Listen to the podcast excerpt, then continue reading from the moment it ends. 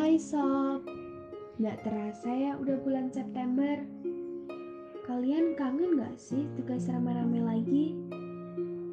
Hmm, kalau aku sih kangen deh bisa tugas rame-rame lagi. Tugas gak pakai masker dan tugas mepet-mepet sama yang lain. Kapan ya pandemi ini berakhir? Semoga pandemi ini segera berakhir ya. Amin. Sob, di ruang misioner kali ini, aku pengen deh berbagi cerita tentang kisah tugasku. Sebelumnya, aku gak tahu apa itu misdinar. Tapi misdinar udah jadi cita-cita aja gitu dari kecil.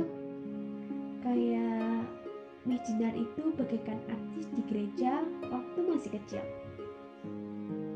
Kadang habis salam damai sama misdinar, suka banget pamer sama teman-teman waktu baris mau berkat. Dan gak nyangka ya kalau bisa jadi misdinar. Apalagi kalau tugas pas hari raya atau ada kedatangan Bapak Uskup. Beuh, rasanya ah mantap. Bisa foto bareng Bapak Uskup secara V V I P nih. Ya, walaupun masuk misdinar sering diomelin sama kakaknya waktu lagi materi karena ngobrol sama teman. Tapi gak terasa ya, sekarang udah jadi misdinar aja. Malah sekarang kita yang gantian marahin adik-adiknya. Menurut sobat, misdinar itu apa sih? Kalau menurutku, misdinar itu merupakan pelayan romo di altar dan pas lagi misa. Nggak kebayang deh kasihan romonya kalau nggak ada misdinar. Nggak ada yang bisa bantuin ambilin barang di sakristi kalau ada yang ketinggalan. Seperti aku nih, kemarin pelan-pelan kangen misdinar. Pasti sobat juga sama kan kayak aku. Kangen buat pulang malam dan dimarahin orang tua karena kemalaman pulangnya. Siapa hayo yang kayak aku? Hayo ngaku hayo. Hmm. Selain bisa melayani di altar, ada lagi loh hal yang mungkin gak didapatkan teman-teman yang gak join misdinar, yaitu ilmu seputar misdinar. Rasanya istimewa ketika kita bisa tahu hal-hal seperti alat-alat liturgi, busana liturgi, tata gerak liturgi, dan lain sebagainya.